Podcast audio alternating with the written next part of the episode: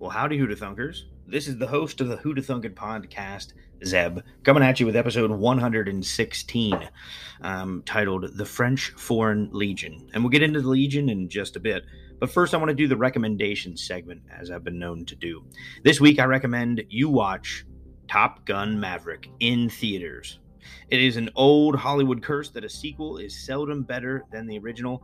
Films like Terminator 2, The Dark Knight, The Empire Strikes Back, Spider-Man 2, Godfather Part 2, and Aliens are typically some of the films that are seen as the exception to that curse.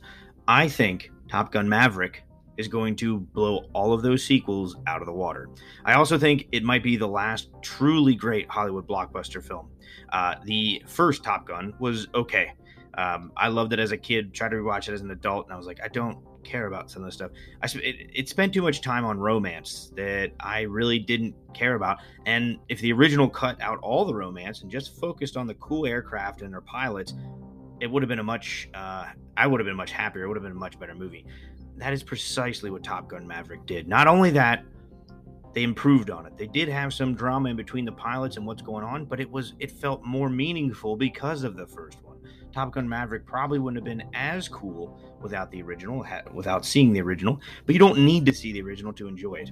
I walked out of the theater pumped as hell. I was so excited. From the opening scene, which was so cool, I won't ruin anything. Absolutely no spoilers here. Just the opening scene just got me so hyped, and from that to the rolling of the final credits, I was on the edge of my seat. Do yourself a favor and see this remarkable movie in theaters before it is too late. I cannot imagine it would have nearly the same impact watching it in your living room. I went to go see it at the Tull Family Theater in Swickley, Pennsylvania. It's a theater that's, I guess, is owned by the public. No single person owns it. It's run by a group of people. And it's kept open by donations. The tickets are like $12, which is a little bit higher than most movie theaters, but you're giving right back to the community. You're not giving to a big corporation. And it's BYOB. I think you pay $10 to bring your own bottle of wine, which is kind of like, why am I paying money to drink my own wine? But if you ever want to watch a movie and drink wine, it's pretty cool. So that was a fun theater, but the movie was awesome. It was the first movie I saw in that theater, and my goodness, what they're saying, it's everything they're saying about it and more. It's so good. Tom Cruise, no matter how you feel about his personal life, whatever, I've had some of my friends like, oh, Tom Cruise is a weird guy. Whatever. He's a great movie star. He put so much effort into it. So check it out. Now, for the main event. Created in 1831 to allow foreign nationals to strengthen the French army, the French Foreign Legion has become the world's premier mercenary corps. The Legion is comprised of some badass fellas, but so are a lot of other military units around the world. The reason why the French Foreign Legion is unique, the reason I decided to do a podcast episode on them, is how they recruit and the very unique way that they go about staying afloat. Their unique recruitment process is open to foreign recruits willing to serve in the French armed forces. The Legion is today known as a unit whose training focuses on traditional military skills on its strong esprit de corps. That means, it's a feeling of pride, fellowship, and common loyalty, as its men come from different countries with different cultures. Consequently, training is often described as not only physically challenging, but also very stressful psychologically and academically. You have to learn French as well. Originally, legionnaires were exclusively made up of foreign volunteers, but now French citizens can join the French Foreign Legion. French citizenship may be applied for after 3 years of service. Any soldier who is wounded during a battle for France can immediately apply to be a French citizen under a provision known as Français par le sang versé. That means French by spilled blood. So you spill your blood for France and you can be a citizen. The chance at citizenship is one of the greatest alluring qualities of the Legion. Other than being wounded, a legionnaire is eligible for French citizen after 3 years, like I said. So a lot of people are like, ooh, I can become a citizen of a prominent European country. Sign me up. Me in America, not really that alluring to me, but I'm sure some people in countries that aren't so fortunate might find that appealing. Now, another bonus to becoming a legionnaire is the chance to have one's record wiped clean. The Legion goes to great lengths to keep all recruits' history sealed, but all recruits are subjected to a harsh interrogation today, that is, so that the Legion can determine their motivation for joining the French Foreign Legion. While major crimes such as murder, sexual assault, and treason are not welcome in the Legion, minor crimes are preferred. Sounds odd, but it explains here. The Legion likes it when a recruit is willing to turn his back on their former life, and a past life of crime makes that more likely. So if you have petty crimes, theft, or something like that, you're more likely to say, no, I don't need to go back to my old country. They're going to throw me in jail. I'm going to come here. I watched a couple YouTube videos, minor documentaries, where guys illegally crossed like multiple borders, got to France, where they probably should have been deported, but the French Foreign Legion's like, nope, we like him, he's staying, he's one of us, and nobody could do anything about it. It's kind of crazy that a military force does that. So that is the case nowadays when it comes to the crimes. They don't allow murder and rape and stuff and treason in. When the Legion was first started, it was a little different. Around the time of its inception, in, like I said, 1831, it was comprised exclusively of foreign soldiers led by French officers and had a reputation of being a tough-as-nails assortment of scoundrels and degenerates. You ever see the movie The Dirty Dozen? It's sort of the same concept as the Suicide Squad. You get people from prison. They're in the military, but these guys wanted to, they voluntarily signed up. The lack of any background checks on incoming recruits back then meant that the Legion was largely comprised of criminals, mercenary thugs, and various assorted evildoers escaping their homeland for one dubious reason or another. And sorry, that was my dog shaking his collar. According to the Encyclopedia Britannica, it was around the turn of the 20th century, 1895 to 1905, that the Legion's reputation of a band of romantic misfits began to seize the public imagination. So this is why they have such a reputation these days. I never heard of them, but apparently a lot of people have. So around the turn of the 20th century, the band of romantic misfits began to seize the public imagination, stimulated by the anonymat. It's the recruitment to enlist under an assumed name, anonymity. Their anonymity allowed legionnaires to invent fantastic pasts or to imagine that many of the men with whom they served were romantic or tragic figures, like kings that have lost their thrones, bishops that have misplaced their mitres, or generals who lost their stars. So that was pretty cool. And I'm sure there were a few of them, but you know, people's imaginations got ahead of them. So they had this crazy reputation that everyone in there is some kind of, you know, man, one man alone, betrayed by the country he loves, now fighting for the French Foreign Legion. Some kind of, you know, that's what was going on. As Aristide Morelli, a 20th century Legion officer, later put it, the possibility of a fresh start in life, a clean slate in an environment of manly hardships and challenges, gripped the thoughts of many. German propaganda, which depicted the Legion as a band of criminals commanded by sadistic NCOs, NCO standing for non-commissioned officers, into which the naive and innocent were lured, fanned the image. So Germans try to paint the French Foreign Legion as like bad dudes. They're awful. They're scoundrels. They're criminals. And their NCOs, the people commanding them, they're even worse. But that made their reputation grow even more, as did literary works like the Under Two Flags of 1867, and the English novelist Huida kicked off a series of novels and stories about the Legion that peaked with Percival Christopher Wren's Beau Geste in 1924. So lots of books been read about them, a lot of rumors have been spread, and they do have quite the reputation. If you're like me, haven't heard about them until you stumbled across a YouTube video. That's why I thought it'd be a great episode, because I was like, what is this? How have I never heard of this before? And it is truly unique. You join the French Foreign Legion, go on YouTube and watch it. It's like an hour-long documentary. Just think of it as you're watching a short movie. Amazing. There's these guys, they all have different hairstyles. They're interrogated. They're asked, like, why are you joining us? What, you know, love affair, whatever. And the guys are like, no, I just need to get away from my family, or I wanted to flee from my country as a refugee, and I didn't want to become a poor person, so I want to be in the French Foreign Legion. All this stuff.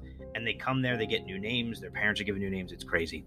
They take recruits between the age of 17 and 40 of any nationality. When a recruit joins the French Foreign Legion, they join under a new name and new identity. The Legion even creates a fake name for the recruit's parents Only after 1 year of service can a Legionnaire request to serve under their birth name. But from what I've heard, a lot don't. One might even think of the French Foreign Legion as a refugee program, where the admission process is insanely difficult and requires military service. So not really a refugee program, but kind of, and it does happen that way sometimes.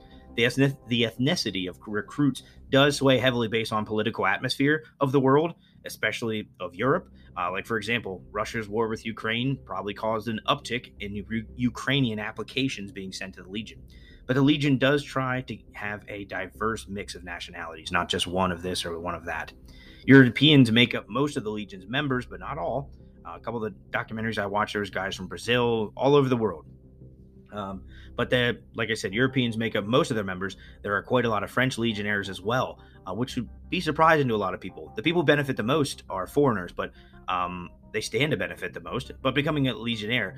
But Frenchmen join to be a part of an elite fighting force or to get away from their criminal past. So if you're a criminal and you're French, it's a good deal. Or if you are just a born soldier, a born fighter, and you're like, I'm not seeing enough action, gonna go there. My little brother's the one that told me to do the podcast. I'd heard of the French Foreign Legion before, but he's the one who watched some YouTube video about a United States Marine Corps or Marine who was like, I'm over here in the U.S. They're stationed me places. I'm just sort of cleaning latrines, not really getting into fighting. So he got out of the Marines, honorable discharge, went to the French Foreign Legion. They asked him why he joined. He told him exactly why. He said, "There's not enough killing in my U.S. military career." So got in the French Foreign Legion, got through, and after 5 years, they're like, "Do you want to stay on, or do you want to go back home?" He's like, "Nah, I think I'm done." Went back to the U.S. So crazy story. I didn't find that video, Jake, but thank you for suggesting it. And I like the story that you told me. So that's one story out of many why people join the French Foreign Legion. Once a recruit is selected, they have to go through I think it's a couple weeks. They pass the interrogation and physical test. They say, how fast can you run a mile? They ask, why are you joining? Did you murder somebody? Whatever. But once they pass that selection process, they sign a 5-year contract with the Legion. They are sent to basic training, which includes courses that teach all Legionnaires to be fluent in the French language, as, of course, it's basic training. Lots of running, lots of yelling, lots of psychological stuff. But apparently the Legion's method of teaching French, the language, is eye-openingly effective because they can use all sorts of motivation, quote unquote, to get the recruit to learn fast. Think about it. You're in the military, and that military needs to teach you a language. They need to teach almost all of their recruits a new language. And these are typically seen as degenerates, criminals, people who probably aren't the smartest to begin with. So how are they going to teach them? Well, of course, there is some sitting down in the classroom learning French, but there's also, from what I saw, quite a lot of throwing a book at their head and saying, no, it's this word. And like, okay, you don't like that? Run 2 more miles, you piece of crap. Give me 200 push-ups, you piece of crap. Like, okay, so just getting people to learn French. So there's that. Once they finish basic, they are permitted to wear the famous Képi Blanc. That's the white képi. The képi is easily noticeable and is a symbol of the Legion's spirit. What is it? It's a hat. It kind of looks like just a white cylinder that's maybe 5 inches tall off their head. It looks kind of weird to me. But then when you see them in big droves, it's like, oh, that is kind of cool looking. The képi is easily noticeable. Like I said, it's a symbol of Legion's spirit. It is somewhat sacred within the Legion. Recruits that have not made it through basic training are given képis to see if, what size fits them, but they're not permitted to touch the képi. They have to wear gloves or put on plastic bags over their hands just to touch the thing. So it is sacred. The képi's status as a symbol is expressed even further when considering the Legion wears great green berets into battle. So this white képi is now strictly symbolic. It's not practical, and it does stick out. Anything other than Arctic warfare where everything's made out of snow, I could see that it would be terrible. You just get picked off because it stands out in a field. Now, after basic training, the Legionnaires are selected for a variety of posts. I'll go over some of them here. Some are sent to the 2nd Foreign Parachute Regiment in Quas. I don't know all of these because it's not just French stuff. It's African and all different kind of pronunciation. But anyway, 2nd Foreign Parachute Regiment. There they undergo paratroop training in the French Airborne School, which is pretty cool. They're pretty elite. Others are sent to the 2nd Foreign Infantry Regiment in Nîmes, and the 2nd Foreign Infantry Regiment go to French Guiana. That's the 3rd Foreign Infantry Regiment out in the jungle there. The 13th Demi Brigade are sent to Djibouti. I know that one. The 1st Foreign Cavalry Regiment are stationed at Orange in France. And the 1st and 2nd Foreign Engineer Regiments are based out of Loudun and Saint Christol, respectively. So, what they end up doing after they get out of training: paratroopers, infantry, the Demi Brigade, which is artillery. They can also do cavalry and engineering. So those are the main things of what the French Foreign Legion do. Then there is the small French Foreign Legion detachment on the island of Mayotte, which is a very small detachment, but it still exists and mentionable. Now, a legionnaire may become a corporal after 2 years of service. A corporal with 3 years service may become a sergeant, the lowest NCO rank, and higher NCO rank is reserved for the re-enlisted legionnaire. So after their 5-year contract, they're like, yeah, I want to stay on. Approximately 1/10 of the officers are former non-commissioned officers, and although legionnaires may be of any nationality, all legion officers are French-born or naturalized citizens. Many, the elite of the Saint-Cyr, the French military academy at Coquidin. Anyway, so that's sort of how their structure is broken up. The legion headquarters is in Aubagne, France, a suburb of Marseille. This is where the recruits are sent and selected. Aubagne is also where the Legion's archives and museum can be found, and where their magazine, Képi Blanc, that's the name of the magazine, has been published since 1947. On April 30th, the anniversary of the Legion's Battle of Camarón, Mexico, in 1863, the Legionnaires stationed all around the world celebrate the death of about 65 Legionnaires who were severely outnumbered by Mexican forces. We'll get into that in a bit. When a legion has a designated burial ground, the legion has a designated burial ground and a retirement home just for their men. So they take care of their people, which I love. Let's see. That would be a typo there. Let me just fix that real quick on Mike. Now, so that's what the French Foreign Legion is. They're unique. Today, they're still seen as total badasses. They still do recruit criminals from all nationalities, whether they're elite, they're legally or illegally. So it's still made up of a very unique thing and very old thing that probably, if someone said today, hey, let's start a military group where we can just recruit people that are basically all criminals from all nationalities. They have no real reason to be loyal to us, but we're going to train them to be loyal to us. Everyone would be like, you're crazy. We're not doing that. But this has been around since the early 1800s. So pretty cool. Now I'm going to talk about, to brush things up here, it's a bit long, but we're going to talk about their biggest battle, that one of Camarón, Mexico. The Battle of Camarón, under the command of Capitaine Jean Danjou. It was 1863, and the Napoleon III Emperor of France was mucking up world politics like he was born for it. And in his conquest, and you might have heard Napoleon, anyway. In his conquest, he began to mess with Mexico, of all places. I don't know why Mexico. The French army was besieging Puebla, Mexico, but things weren't panning out for them. They needed some help. So the French command ordered the 3rd Company of the French Foreign Legion to bring 3 million francs and 100 pounds, like not just 100, hundreds of pounds of ammo to resupply the besieging forces. So that was their job. At that time, they were pretty much laborers. They weren't really fighting forces. They were like, convoys, stuff like that. They were never on the front lines, the French Foreign Legion. They weren't respected yet. The problem was that these Frenchies weren't acclimated to the Mexican environment, and half of the French Foreign Legion was struck with dysentery. That's severe diarrhea. Like back then, it was fatal. Which I love our modern medicine, because back then, you have diarrhea, you might die. Out of half of the company that was suffering from dysentery were all of the 3rd Company's officers. So despite these obstacles, 3rd Company managed to get about 62 men marching and ready to go. But with no officers, someone had to lead them.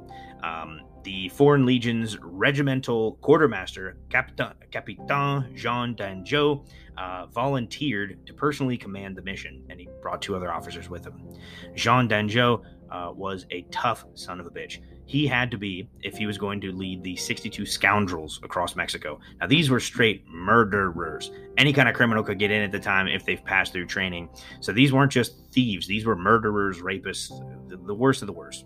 Like I said, like the Dirty Dozen. If you've never seen it, go check it out. So Capitaine Jean had fought in many combat operations like Algiers, the Austro-Sardinian War, the Crimean War. So he's fought Krauts, he's fought in Africa, he's fought Russians, and he's faced combat in Morocco. Throughout his career, Danjou had his left hand blown off, and he replaced it with a wooden prosthetic, which is legendary, which he used to either discipline his men or play practical jokes on his superiors, which I think was pretty cool detail. The 62 men and 3 volunteer officers left on April 30th. Like we said, that was their holiday now. They marched for 15 miles, and when they stopped at Palo Verde to rest, things didn't go so well. They didn't get really rest. Not long after they stopped, they heard a Mexican cavalry unit headed their way. Danjou ordered his men to fix bayonets, make a square formation, and prepare to fight for their lives. From one of my favorite blogs, Badass of the Week, Ben Thompson, he writes this. This is a direct quote from his blog. Go check it out, Badass of the Week. Really cool the way he writes about history. He writes, the Legion began a fighting withdrawal back to the nearby town of Camarón, repulsing 3 separate cavalry charges while sustaining minimal casualties to themselves. When they reached Camarón, they holed up in an inn, like a motel, in the middle of the town, which was protected by a 10-foot-high wall and was surrounded by a tight courtyard that would make it difficult for any sort of cavalry maneuvers. Little did Danjou know he was facing more than just cavalry.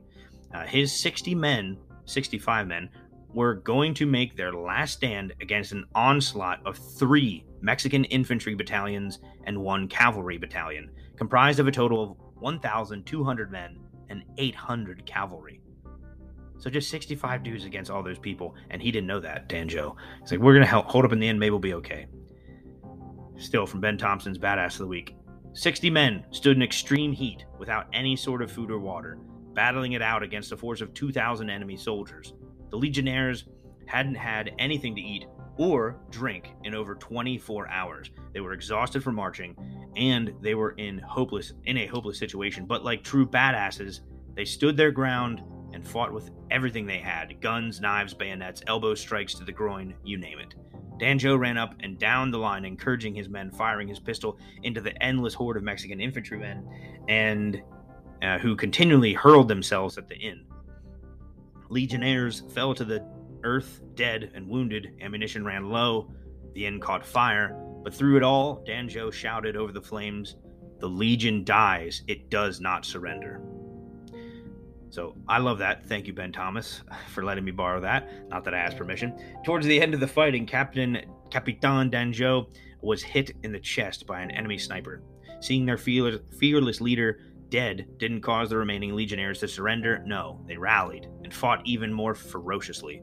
After 11 hours of fighting, there were only 5 legionnaires left standing. The level of exhaustion they were experiencing was unfathomable, and they were having trouble standing. The 5 men were completely out of ammunition.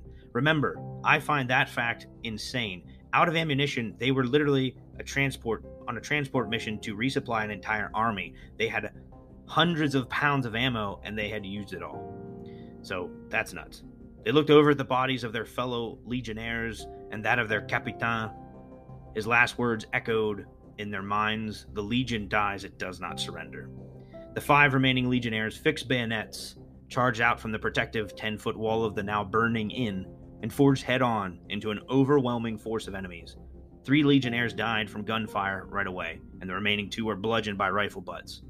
Just before the 2 remaining men were killed, the Mexican general, Francisco Milan, ordered his men to pull back. He approached the 2 legionnaires and demanded their surrender.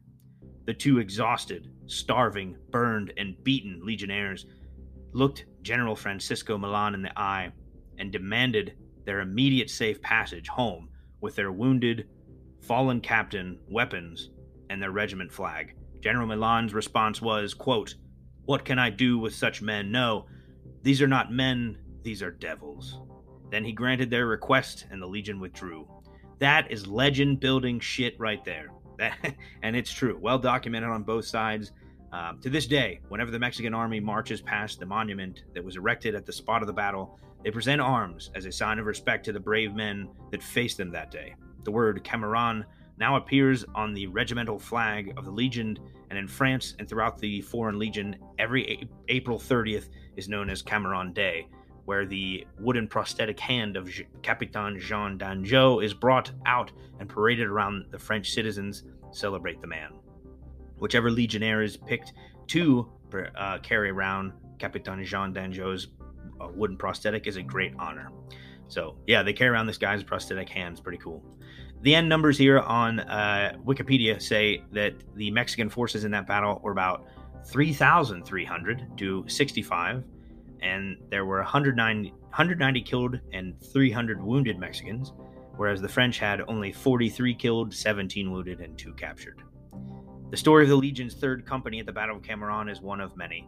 Their history is full of stories that show how the Legion went from the unwanted stepchild of the French army, only designated to labor tasks and transportation, never really fighting, to the honored adopted son of the French military, having a balls-out and committed reputation that they hold today. Members of the prestigious military units around the world have joined the French Foreign Legion in hope of finding glory that they weren't getting in their own countries, like I said about that American. While the world has become more peaceful overall, a lot less wars than there used to be. No, it's hard to believe we hear about them a lot more, but there are far less wars than there used to be. Since the Legion's conception, the French military always seems to find a place to send the Legion. I have a full list of their military history of the French Foreign Legion. It starts in 1831 all the way to present day, and there's still certain encounters they're still doing today. It's insane. There's hardly any gaps. When you look at the Legion's past, you see that there are hardly any gaps in between wars and combat. The Legion has been fighting since its inception in 1831. They are crazy. They're balls out. They're awesome. You know what they say. There's no rest for the wicked. I recommend you look up the French Foreign Legion on YouTube, as there are some good quality documentaries you can watch for free, as I did for this podcast as research. And I also looked up the Encyclopedia Britannica, also Badass of the Week. So I try to get some good sources here. Could I have made this like a 2-hour long, probably hours long podcast? No, I don't have the patience and I don't get paid for this. But yeah, I could have the material, all the different stories they had. It was nuts. I just chose my favorite one and probably their most famous story of the Battle of Camarón. So check them out. I learned more about them because they're fascinating. On the blog, I put the hour-long documentary, how the French Foreign Legion recruitment, and just seeing these guys go from young guys, maybe a little bit troubled past, to turning into truly hardened, disciplined men. Really cool. And they all have FAMAS rifles. It's awesome. So anyway, I drone on. Thank you for listening, Hootah Thunkers. Until next time, I don't know what I'm going to do next week. Maybe another military one. But thanks for listening and tune in next week. Catch you later.